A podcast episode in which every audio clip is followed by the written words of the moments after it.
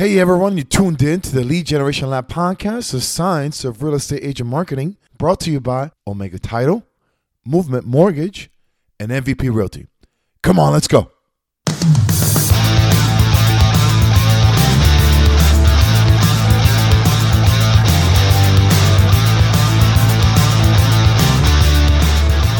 Welcome everyone once again to the Lead Generation Lab podcast, the science of real estate agent marketing.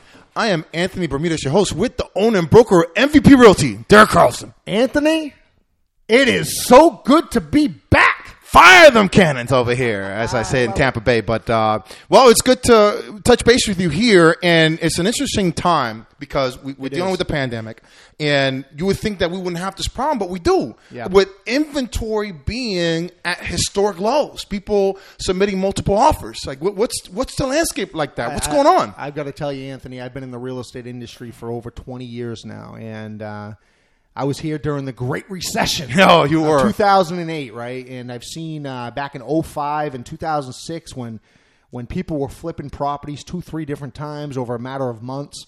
And I've got to tell you, I've never seen anything like this. Um, there's so much. How can I put this? There's, there's so much anxiety right now in the real estate industry. We have anxiety from sellers. Uh, the challenge that we're seeing with sellers right now is that you know they want to put their house on the market, but they Where- can't find anywhere to go. Yeah, where they gonna go? Where they're going to go, and then we have the anxiety from the buyers saying, "Well, I submitted a full price cash offer. Why didn't it get accepted?" Yeah.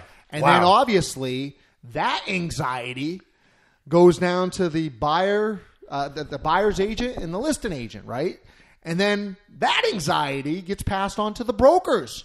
So we, we're just a big mess right now, Anthony. Yeah, a bunch So- of variables, yeah. such a var- bunch of variables. So you know, there's a couple things I want to share with you. But today, I want to give everybody that's listening to the Lead Generation uh, Lab podcast. I want to give everybody that's listening 21 proven strategies to get more listings because I truly believe that if you get a listing right now in today's market, you'll have multiple offers by tomorrow. Wow. That's how crazy it is. So let me share with you why we're at, you know, I always like to tell uh, all the listeners of, you know, how did we get here? Why are we, why are we here right now? Right. And it all starts with supply and demand, right? Now, obviously, during COVID, um, that started last March, uh, you would assume, like, why would the real estate market get hot?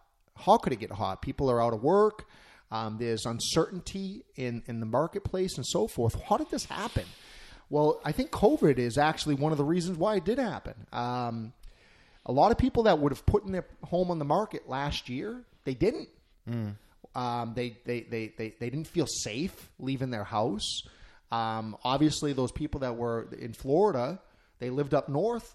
There was there was travel mandates, right? So they couldn't come down to their property to even get it ready for sale or to even look at, at, at other properties to maybe either downsize or upsize. Um, but I think that you know right now that COVID, you have to look at COVID as as one of the reasons why we have low inventory. Now, you mentioned earlier when we kicked this off that you know historically low. What does that mean? Right now, if not one more property, and this is the whole United States, based on stats and facts, if we didn't have one more listing go in the MLS, we only have enough inventory as a country for 1.9 months, Oh wow. and then we're done. Wow. Okay. So that's historically low right there. And um, so where's the demand coming from? Obviously, we talked about the, the, the supply being low, right? Where's the demand coming from? Um, the demand, I believe, is coming from two different segments. The first, the demand is coming from buyers right now who could never qualify to purchase before. Why? The interest rates. The interest rates. Okay. Um, and when you look at this, what segment of the buyers? Right now, about 30 to 35% of all buyers are first time home buyers. Okay. And if you look at the age bracket of the majority of those first time home buyers, like if you look in the 80s, people in their 20s were buying houses. Mm-hmm. Right now, it's the 30s, mid 30s. That's the demographic of these first time home buyers. And I got to be honest with you. Remember when you were in your 20s? Yeah. You were a lot smarter in your 30s. Yeah. You had a little bit more money in your savings. You knew what to do with that money more. Imagine that segment, that first time home buyer getting into a market where the interest rates are just wildly, wildly different than what their parents had to get into. Yeah. I mean, we're looking at rates of, I, I think I recently uh, looked at 2.8, 2.9%. I think you got 2.8% recently. Um, another thing, we talk, let's go back to supply a little bit. I'm just going to bounce around here. Right now in the United States, we're at about 70% home ownership. That's one of the highest statistics ever for people owning their own home ever in the history of the United States. Mm. Okay. Now, as I said, I'm going to bounce around here before we get into the actual 21 proven strategies to get more listings. But I want you to understand the buy-in power, uh, and we go back to that first-time home buyer. Low rates increase buying power. So, for example, in the 1970s, if you took that decade, the average interest rate was 8.86%. In the 1980s, the average interest rate was 12.7%. In the 1990s, 8.12%. In the 2000s, it was 6.29%. And then in the 2010s, it was 3.99%. And then finally today, and it's actually lower than this, but as it stands today, we're at hovering around 3%. Now, what does that mean? I'll give you an example in terms of buying power. If you took the highest rate in the 1980s at 12.7%, and you took a $200,000 property, your monthly payment would be $2,166 on a $200,000 mortgage. Today, $894 mm. for the same $200,000 property. So here's a, a very critical moment in time right now for real estate. It's one of the first times, truly, that everybody could say it's cheaper to buy than rent Yeah.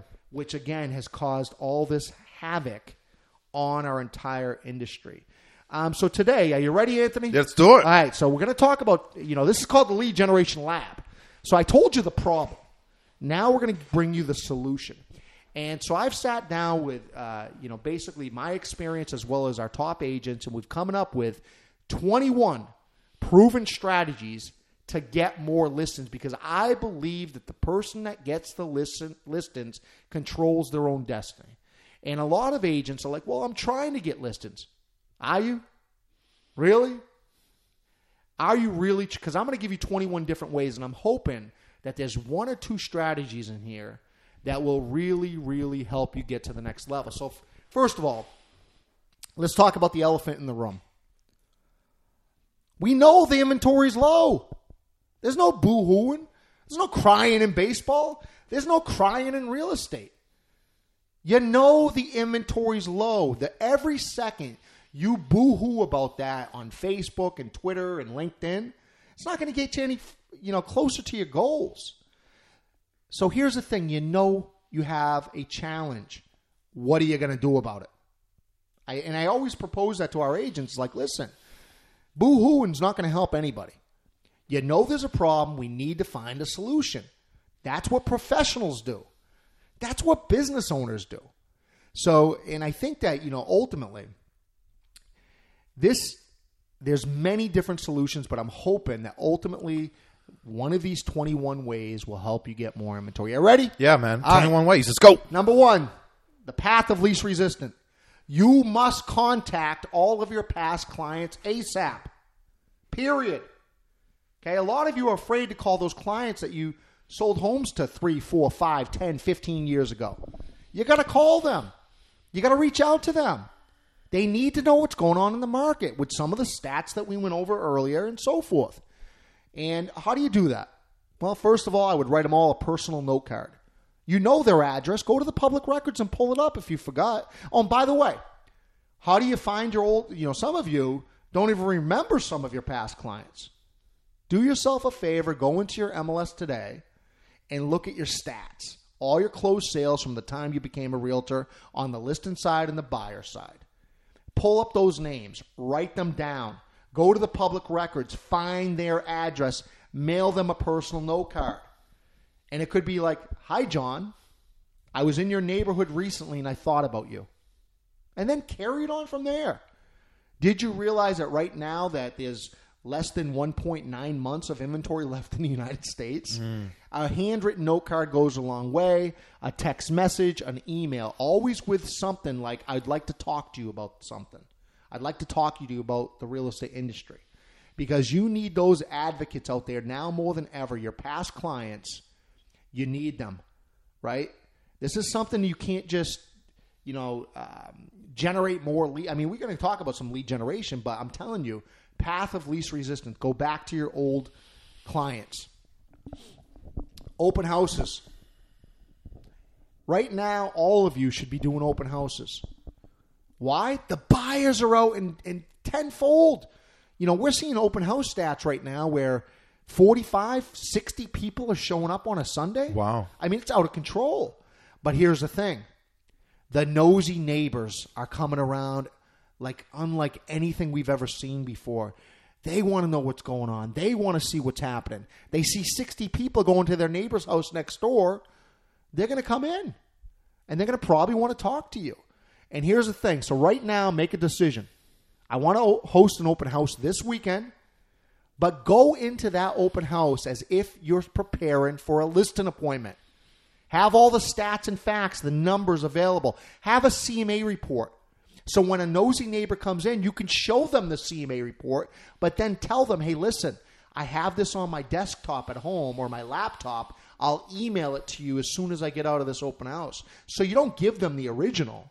Why? You need their contact information. And now that's a lead. It might take you a month, two months, five months, seven months, whatever. But now that's a potential lead for you to follow up with to get that listing, right? Number three, you got to target your geographic farm. Right now, all of you have buyer leads, and you're trying to match those buyers up with the very low inventory in the MLS. Okay? And you know this. You, you, you've showed property six times, you've written six offers, you didn't get it. So, what am I going to do? I can't find them the home they want. Well, you got to go after the uh, neighborhood, geographic farm. What I would do is I would come up with a personal note card and mail them to the neighborhood with a couple of lines that says, Mr. or Mrs. Seller, I have buyers for your neighborhood. They're interested in living in Saturnia Lakes or Stone Creek or whatever neighborhood. They're pre qualified or, or they're a cash buyer. You send that out to 500 people in, let's say, a neighborhood like Saturnia Lakes, you're going to have a seller reach back to you. And that seller might say, hey, listen, I was thinking about selling, but if you already have the buyer, can we work out something here? Mm-hmm, mm-hmm. Right? You get them si- to sign a listing agreement or what we call in Florida a commission agreement. Secure the bag, as, That's as the kids That's will right. say. You That's gotta, right. You got to secure your commission. Then you go to your buyer and you say, hey, listen, I found this property. I'd like to show it to you. And you show it to them, right? So, again, I think one of the best things you could do is is if you have a buyer that knows they want to live in a particular neighborhood or an area, start writing those personal note cards, right? Hand write the envelope. Don't put a return address on it, right? Don't put your office address on it. What do you care if it gets returned or not? Put a Captain America sticker on it and send it out. I guarantee you you're going to have a 100% open rate, much better than, let's say, a postcard that says, Look at me, I'm a realtor. Okay? Let's keep going. Number four, you got to network with other agents to drive listing referrals. Do you know that there are some realtors that are affiliated with certain real estate companies that their real estate office will only allow them to list homes over a million dollars? Oh, Okay. I can name right now five in our local market. Okay. So, what stops you from reaching out to those agents? And you're talking probably hundreds of agents with those five offices in my local uh, market. What stops you as a realtor from reaching out to them, befriending them, offering them mm-hmm. a nice referral to send you their listings under a million dollars or whatever the threshold is at their office? Now, this is, you've heard me in the past talk about the power of 100%. Listen, if again, I am a firm believer that, to this. Get yourself to a 100% commission office like MVP Realty. Okay? Why? As every realtor in town is offering a 25% referral fee because they're on a 70 30 split with Big Box Realty, you can offer a 40% referral fee. Right? and give them more commission by sending you the, the lead and the referral, right? So that's the power of 100%. If you're on a 70 30 split, you can't give up 40% of your money and take the listing. But if you're at a 100% company like MVP, you can do that. So I got to say, reach out and network with other realtors in your local market. Those agents that won't roll, roll out of bed unless it's a million dollar listing, right? You'll take all the $250,000 listings, all the $300,000 listings, $500,000 listings, and let them stay in their wheelhouse as you excel in, in taking care of their listings. Number five, you got to start doing some and, and think outside the box, right? When it comes to going after for sale by owners in, in terms of the free research that you can find online. So, for example, did you know Craigslist right now? If you go to Craigslist.com right now, there's a section in there in real estate that says for sale by owner. Right? It's not just about the MLS anymore. You gotta, you gotta, if you're trying to to find listings and to find properties for your buyers, you're gonna have to look at some FSBOs. Now, here's the thing: when you find those for sale by owners on Craigslist, you cannot share that information with your client until you secure the bag. Get the money out of the way. Because here's the thing we had a situation recently with one of our agents. She called the seller, a FSBO, and said, Mr. and Mrs. FSBO, I have a client for you. It was a million dollar property, Anthony. And um, will you give me 3%? She said to the seller over the phone. The seller said, Absolutely. She said, Great, I'm going to email you the paperwork. So she emailed her in Florida. It's called a commission agreement. She had right on there 3%. Okay? Mm-hmm. She sent it to the seller. She then proceeded to show the property to the buyer. The buyer loved the property. Mm. They loved the price. They wanted to make an offer. Guess who didn't sign the commission agreement? Oh, the, the seller. seller. Dirty. Wow. But it happened. It happened. Huh. So now my the MVP agent got the buyer excited. And listen, I don't care who you are. In this market with no inventory, a buyer will stab their own brother or sister in the back to get that property they want. Yeah. Nevertheless, the agent, right? So our agent is out thirty thousand bucks on a three percent commission. Dirty games, right? But if if if that agent would have secured the commission agreement first before bringing that buyer to the property, they would have none of that would have happened. Okay. But yes, listing portals like Craigslist.com to go search for FSBOs. Um, expired listings, number number six out of twenty one. You know, you've heard me talk in the past about the, the expired listings, the Mike Ferry method, which is basically uh, call the expired listings daily, pick up the phone, and try to make an, a connection with that expired listing. Okay, that obviously another realtor could not sell. Um, you got to be able to, to work on your phone skills, though. You got to be able to handle objections. Um, you're going to be making about 20 calls a day, if not more, five times a week. That's 100 calls a week, 52 weeks out of the year. That's 5,200 phone calls to expired listings. Even if you failed 99% of the time and only got 1%, that's 52 listings a year in your portfolio and you failed 99% of the time. So I like the Mike Ferry method. Mike's been coaching this for 45 plus years. The main reason why I like the Mike Ferry method is once you work on your phone skills, handling objections, and your listing appointment skills, um, one of the main reasons why is that you you find out instantly where you stand with the seller. If you call an expired listing and they hang up with you, you know where you stand. You can't do that with a marketing piece. You send out a marketing piece, five, five, uh, piece 500 postcards. You don't know if they read it or threw it in the trash. All you know is when they call you. So I like the Mike Ferry method because one way or the other, you're either going on a listing appointment, calling them back in the future, or they told you to go to hell. Yeah, yeah. there is no in between, right? And then you've got the Craig Proctor method. Two coaches that I think the world of. Uh, they've helped hundreds of thousands of realtors in our industry.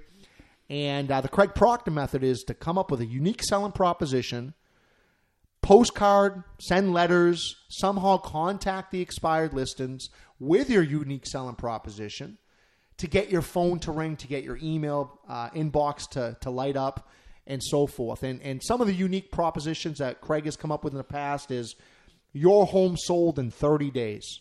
Imagine that. You had your property on the market for six months, nobody could sell it, and here's a realtor that says your home sold in 30 days, guaranteed, right? So I would encourage you go study both the Craig Proctor, Mike Ferry method, um, or any coach that you work with that that talks about expired listings. But I'm telling you, I love expired listings.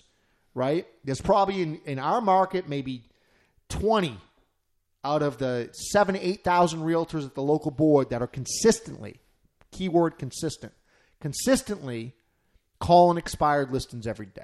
That's it. What are the other six thousand, you know, nine hundred and eighty realtors doing in our market? If you need inventory, go after expired listings. It's a bullseye. It's a target. Now, where can you get the list? Well, every morning, if you want to do it the old school method, you can go to the MLS and see what listings expired.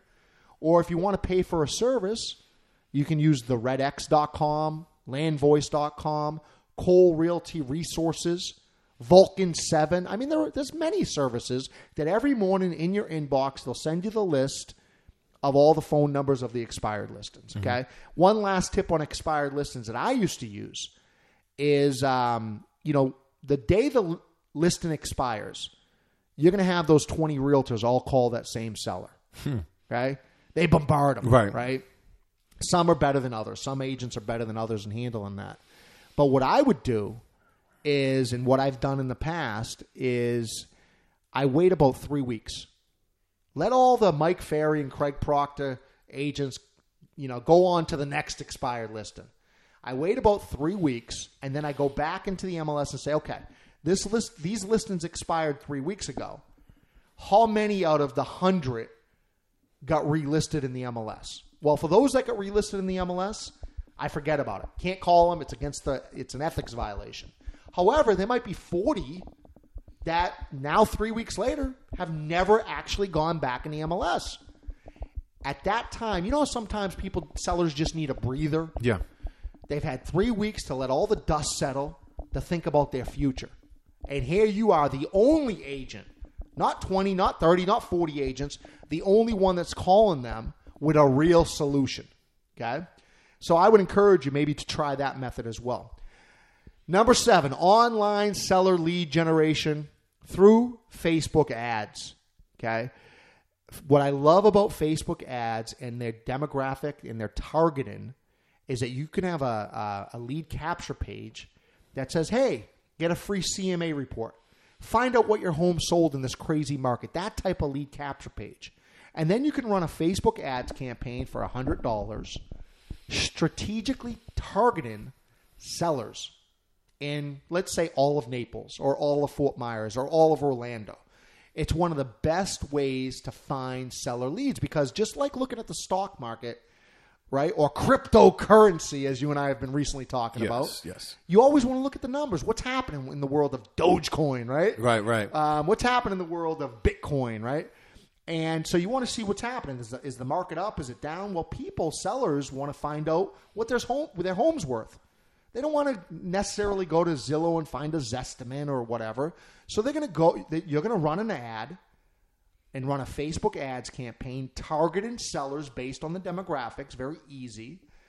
And um, they're going to see your ad, click on the link, fill out their name and email address and their address, and get a free CMA report. Well, guess what? That's a seller lead. Hmm.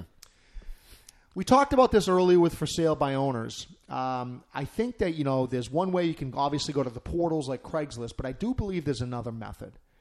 It's called driving by the for sale by owner sign, putting the you know your foot on the brake in the car, putting it in park, getting out of the car and knocking up to the do- walking up to the door and knocking on wow. it. You're telling me I got to get out of my computer screen and go out there go and drive my car and drive your car around and write down every for sale by owner sign, but get out of stop, put it in park, get out, knock on the door. knock on the door. A lot of you are afraid. There's fear in our industry.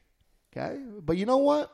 And I've said this in the past, Anthony, is other than being sick or having a loved one pass away or having a family member sick, which all of us have experienced in, in, in, in di- different forms, the hardest thing you'll ever have to go through in life is being broke, I believe. You can't pay your water bill, it gets shut off. You can't pay your electric bill, it gets shut off. Okay? That's scary. That's something you should be afraid of. Yeah. That's something you should do whatever it takes in life to avoid being broke. And if that means you have to get out of your car and knock on a Fizbo door, then that's what it means. Mm-hmm. I'm hey, listen, some of you are acting like babies right now. And I and I promise when we started doing this podcast a while back, I said I'm going to be straight with you. Why are you not doing this for yourself and your family? Stop the car, get out, and knock on the door. What is the worst thing that can happen? They could say no. What if they say yes? What if you click with them?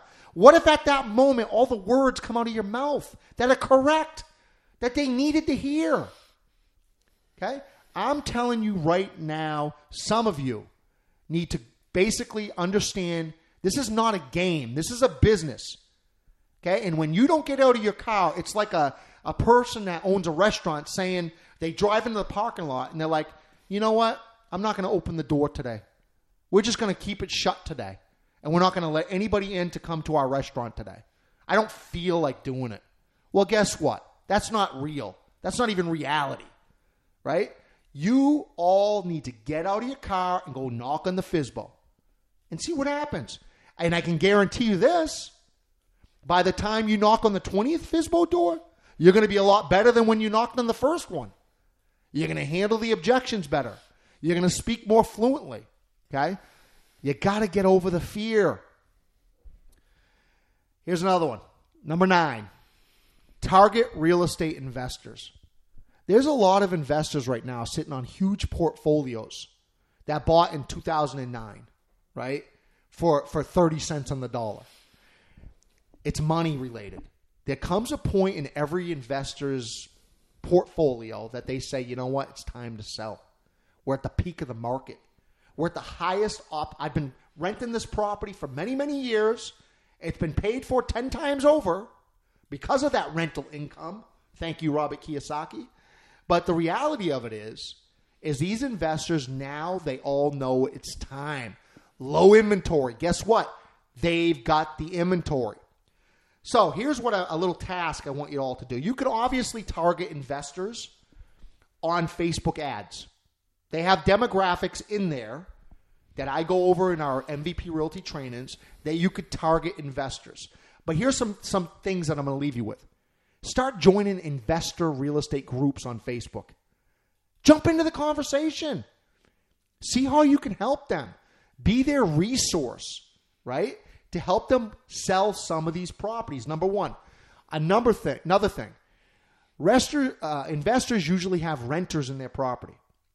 Go into the MLS right now and find every active rental property that never rented over the last 60 days.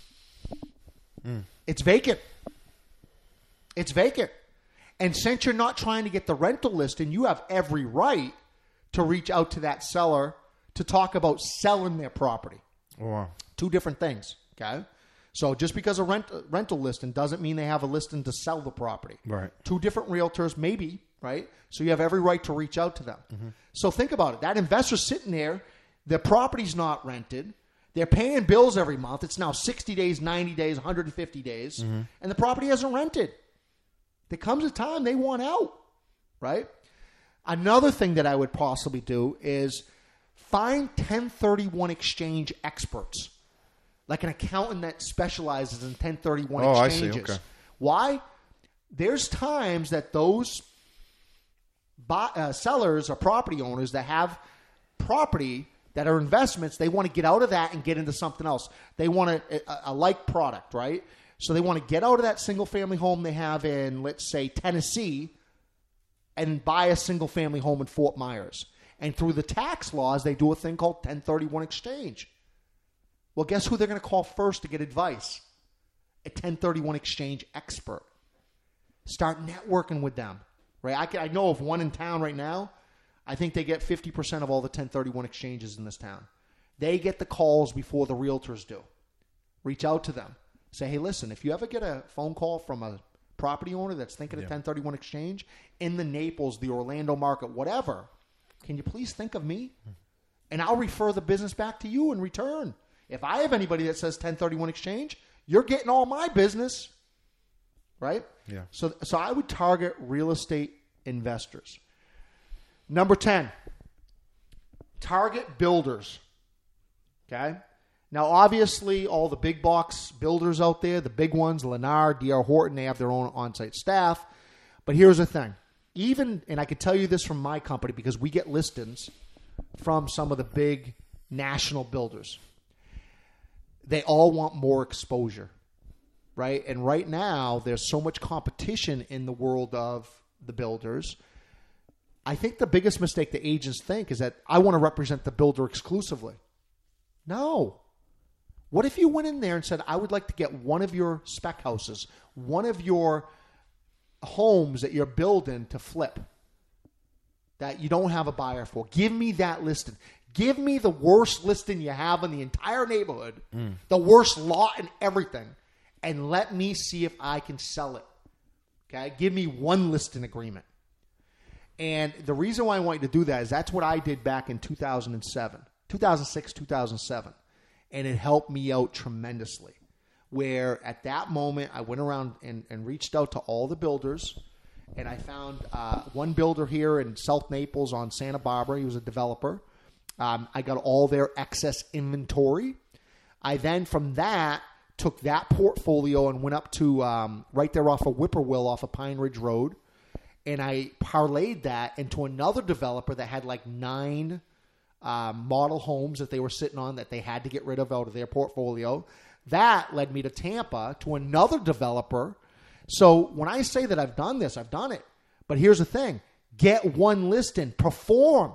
Don't try to go in there and get in 30, 40 listings. Say, listen, I want one listing. And here's the other thing, too. Tell them I'll do it for 4%. So that way I keep 1% unless I bring the buyer and then pay out a 3% co broke. I don't want to hear from these builder listings that you're trying to get 6, 7, 8, 9%. Try to do it for 4%. And then they're going to look at you and say, well, we pay a 3% co broke anyways. You're willing to list it for 1% more? Yep. In this market, it's more about strategy, building these relationships, because it's not going to be here forever.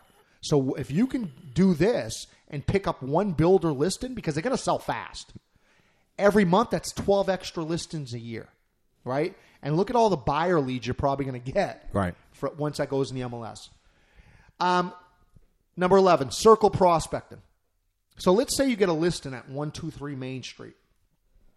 I want you to, to, to pick up the phone and call everybody within, I don't know, mile radius and have a little script ready that says something like this. And I'm just I'm just talking at the top. You know, we were having a conversation about this, Anthony. I'm I don't even know where this is going to go, but I'm just going to I'm just going to tell you what I would do. Ring, ring, ring. Hi, is John there? This is John. Hi, John. This is Derek Carlson with MVP Realty, and the reason for my call is that we just listed your neighbor's house down the street at 123 Main Street, and I wanted you to know about it. It's a three bedroom, two bath for three hundred thousand dollars. And obviously, you know, with the market being so strong right now, um, you may have a friend or a family member that wants to live in the same neighborhood. Great. Well, thank you, Derek. Hey, let me ask you this, John. Have you ever? I mean, the market's at you know the inventory is low. Have you ever thought about possibly putting your house in the market? I could offer you a free CMA report. No, not at this time. Or yeah, sure. Why not? It's free. Fantastic. I'll work on this tonight and I'll drop it off tomorrow. I'll email it to you, whatever. But here again, how many agents are doing this? Anthony, not many. Not many. You know why? We see the same agents every year that get the 50 listings a year, the 75 listings a year, the 100 listings a year. Everyone else is fighting for scraps. Five a year, six a year, and so forth. The top agents, this is what they're doing. is they're building relationships long before that seller, that neighbor, even thinks about putting the property in the market. Right? So I got to tell you, circle prospecting is huge. Number 12. Right now, with a lack of inventory, I want you to play matchmaker. What does that mean? Okay. A lot of buyers would consider new construction if you could paint the picture in their mind. And so, what does that mean? And I'm not talking about the big national builders with the developers out there. Right now, go into your MLS and start looking for vacant lots. Do you see one for 50,000, 75,000? Doesn't matter because if it it's all based on what the neighborhood could bear. And then so let's say you find a lot for 50,000. And then you go over to my buddies at Laram Construction, right? And you say, "Laram, how much is a 2,000 square foot house?" And they're like, "You know what, Derek? I could build a 2,000 square foot house for uh, three bedroom, two bath with a garage for uh, 300,000." Fantastic. Here's a lot I found for 50. So you're telling me 300,000 plus 50,000 equals 350. You'll do that. Yep, I can I can build on that lot for 300,000. Great. So then what you do is you go to the lot owner on the expired vacant lots or you know you found it or whatever. You, you get them to agree to allow you to advertise it or you get a listing agreement that says, "Hey, we're going to advertise it as a vacant lot, but we're also going to advertise it with a to be built home from Laram Construction. 2,000 square feet, three bedroom. Do I have your permission, Mr. and Mrs. Lot Owner? I do. You run the CMA report, and you're going to probably find out that that house goes for 425. If you put that on the market at 350, do you know how fast it's going to be sold? Now you just created inventory. But here's the thing: you gotta you, you gotta be able to paint the picture for the buyer with the little floor plan, the lot, maybe maybe the property owner that owns that vacant lot allows you to put a big four by eight sheet of plywood that says "to be built home" with a floor plan on it. You've seen those. Yeah. I'm telling you, it's a great way to create inventory. Uh, we talked about this earlier with the um, with the investors, you know, going on and, and, and joining investor groups and so forth. But I can't stress this enough: rental properties. Now, I told you one thing to do was to go into the MLS and look for vacant. I'm sorry, unrented rental properties. 60 days. 60 days, 90 days, whatever. Okay. What about VRBO and Airbnb? Right? Start inboxing these, you know, get a little VRBO membership or an Airbnb and just start asking them about their property. Do not go at it immediately with, hey, I'm a realtor. Would you like to sell your property? No, you would not. Come on, don't do that. Act as if you're interested in the rental.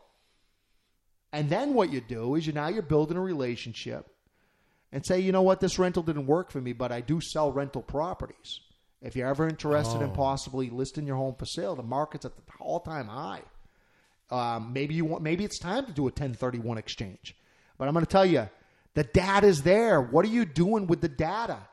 A VRBO client or an Airbnb client is a target property owner looking for renters, right? And here's the other thing. You know what they have on VRBO? You can look at how many times the property's been rented in, uh, in um, for the future. You can see is it rented in July? Is it rented in August? Is it rented in September? Well, if you see that it's rented every day through the summer, that's probably a seller that might not be interested in renting. But if you look and the calendar is wide open, Right. that person still has bills to pay and they have no renters. Right. It might be time for them to sell. So, another great, great thing. Okay, next one empty nesters. Empty nesters. Now, what is an empty nester? That's somebody that says, you know what? The kids, they're out of high school, they're off to college.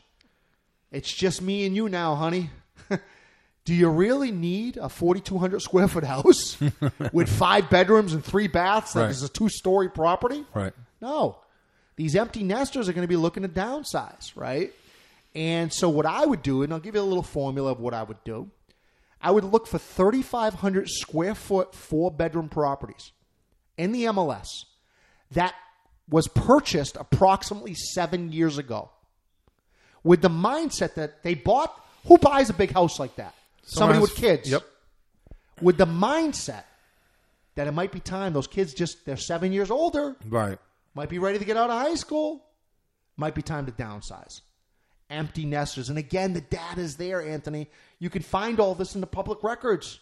It's there for everybody. To, any agent, new agent, veteran agent, it's there for you. Number 15. Go into the classified sections every weekend, or Craigslist has this too, and search for la- large garage sales or estate sales. So if somebody's selling all their stuff, oh, yeah. their furniture, Right. like everything's for sale, everything's for sale in this property, mm-hmm. and you see that, you know, must sell. It's a huge garage sale or a huge estate sale because somebody passed away. After they empty the house, what do they usually do next? Sell it. Sell it. Sell it. And again, you can find this on your Naples Daily News or whatever newspaper you have in your market. Number 16, social media blitz.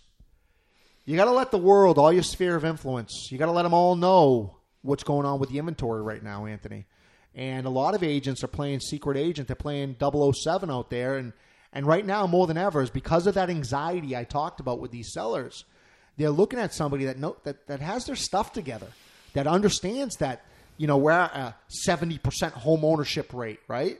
That understands the numbers, that can elegantly convey that on social media. So right now, more than ever, you need to go on a social media blitz on looking for listings. Number 17 out of 21. Short sales. Short sales. COVID has, uh, in some segment of our real uh, of our market, okay, of the entire country, in some segment, it has destroyed people that worked in restaurants and so forth and so on.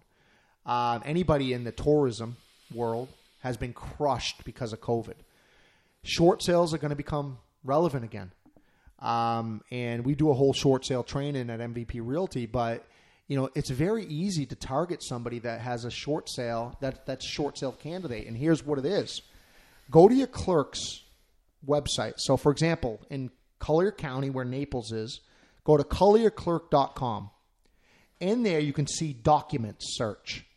In the document search, you're looking for something called LP, Lis Pendens. What is a Lis Pendens? In the Lis Pendens, it's filed. A Lis Pendens gets filed as soon as the homeowner hits three months late on their mortgage. Okay? Three months late, 90 days. Boom, like clockwork, automatically, that lender's filing a Lis Pendens with the county, which means that once it was filed at the county, a sheriff just knocked on that property owner's door mm. and served them papers. Well, this data is public information. What if the day after the sheriff knocked on the door, you called them? And it went something like this Hi, is Bob there? This is Bob. Hi, Bob. This is Derek with MVP Realty. And the reason for my call is that I have investors that are looking in your area, and I was wondering if you'd be interested in selling your property. What will you give me for it? Great question, Bob. I'm going to be in your area tomorrow at 2 p.m. Can I stop by and I'll go over everything with you? Yep. Great. In that phone call, you never mention the word short sale. For all you know, Bob has the cash to go and, and pay the bank back. Don't disrespect Bob like that. Okay? So you go on the appointment, you bring a CMA report. So you, you, you, you tour the property with Bob. You ask him if you could sit down in the dining room table. And you go over the CMA report. You say, Bob, based on everything I see here today, your property's worth two hundred thousand dollars. I have investors right now that are willing to buy it because of the way the market conditions are for ninety cents on the dollar. So I have somebody right now that's willing to give you cash, can close in two weeks for one eighty. What's Bob going to do? He's going to say, "I can't do that." Well, what were you thinking, Bob? Well, uh, I owe Bank of America three hundred thousand dollars. Ooh. Well, Bob, I mean, obviously, I just showed you the CMA report. The property value at market price is two hundred thousand. Even if I found a buyer that was willing to give two ten, we're going to have an appraisal problem. Do you have a hundred or ninety grand to bring to the closing table? I don't. Bob, have you ever heard of a short sale?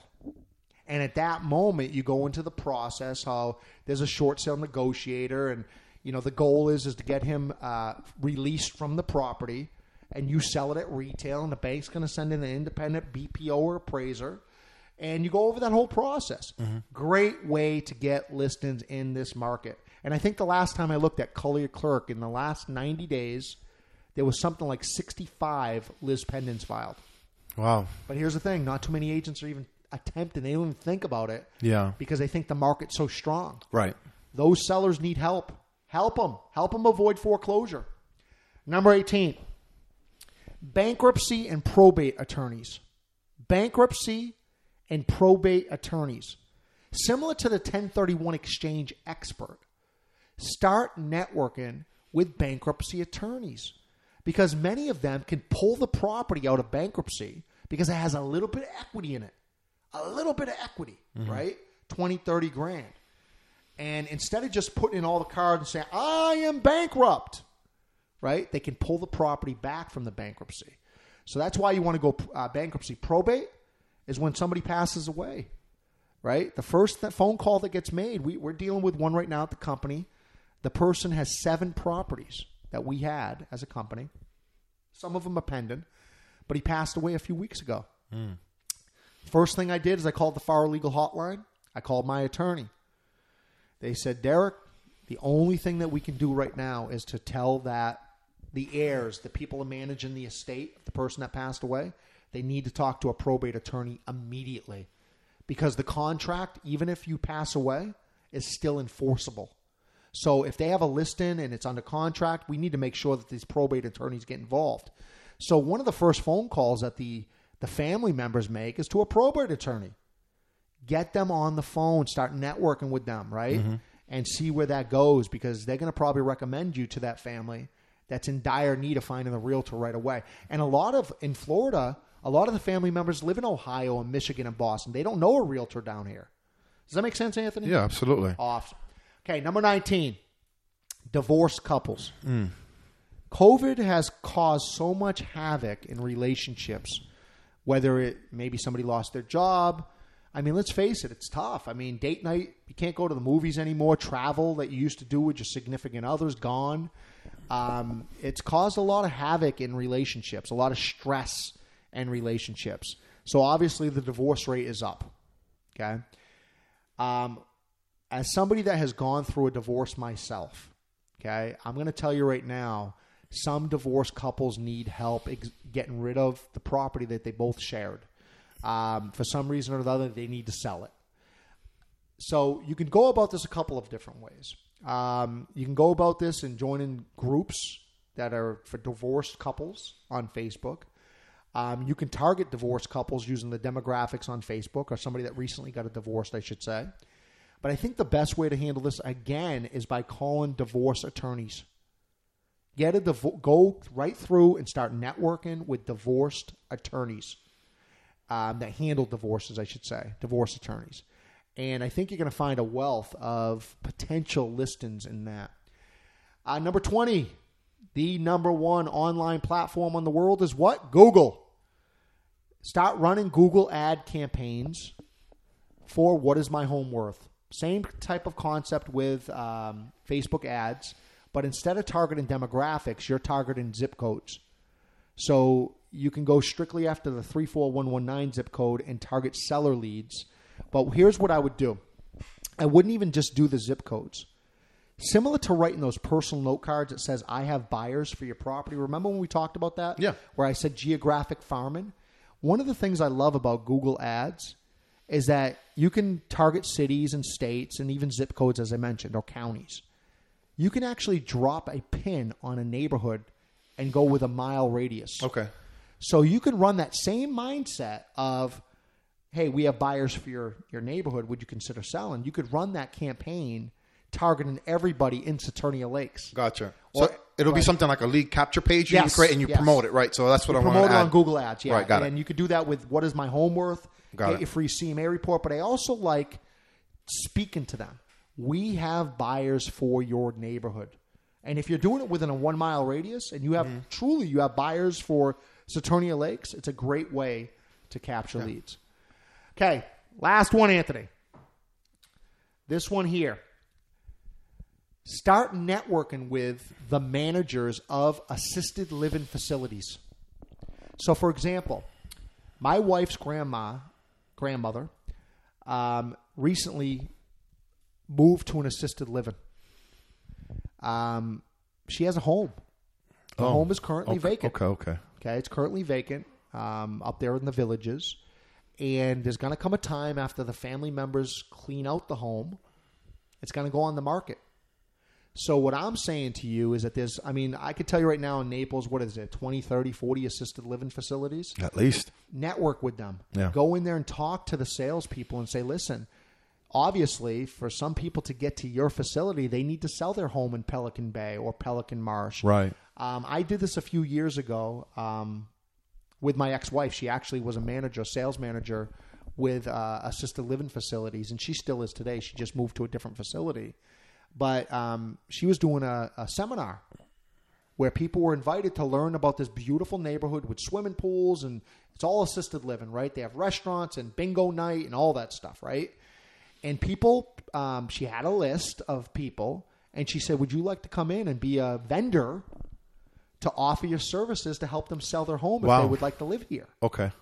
Beautiful connection, right? So again, uh, uh, networking with assisted living um, is, and that's number twenty-one, is another great way for you to be able to find listings uh, when there is low inventory. Yeah. Anthony, that's all I got for you. Yeah. today. Uh, hopefully, our listeners will be able to pick up some strategies and, and really be able to find different solutions of getting more listings. Sounds good. And again, I mean, with 1.9 months of inventory across the United States, having these 21 methods to attain a listing uh, has to be very helpful. So, Derek Carlson, thank you once again, my friend, for this invaluable information Thank here. Thank you, Anthony. I appreciate the time. And hey, listen, if you're listening to this, I, we can always point you, but it's up to you. Take action, take massive action, and watch what happens to your career. Have a great day, everybody. Yeah.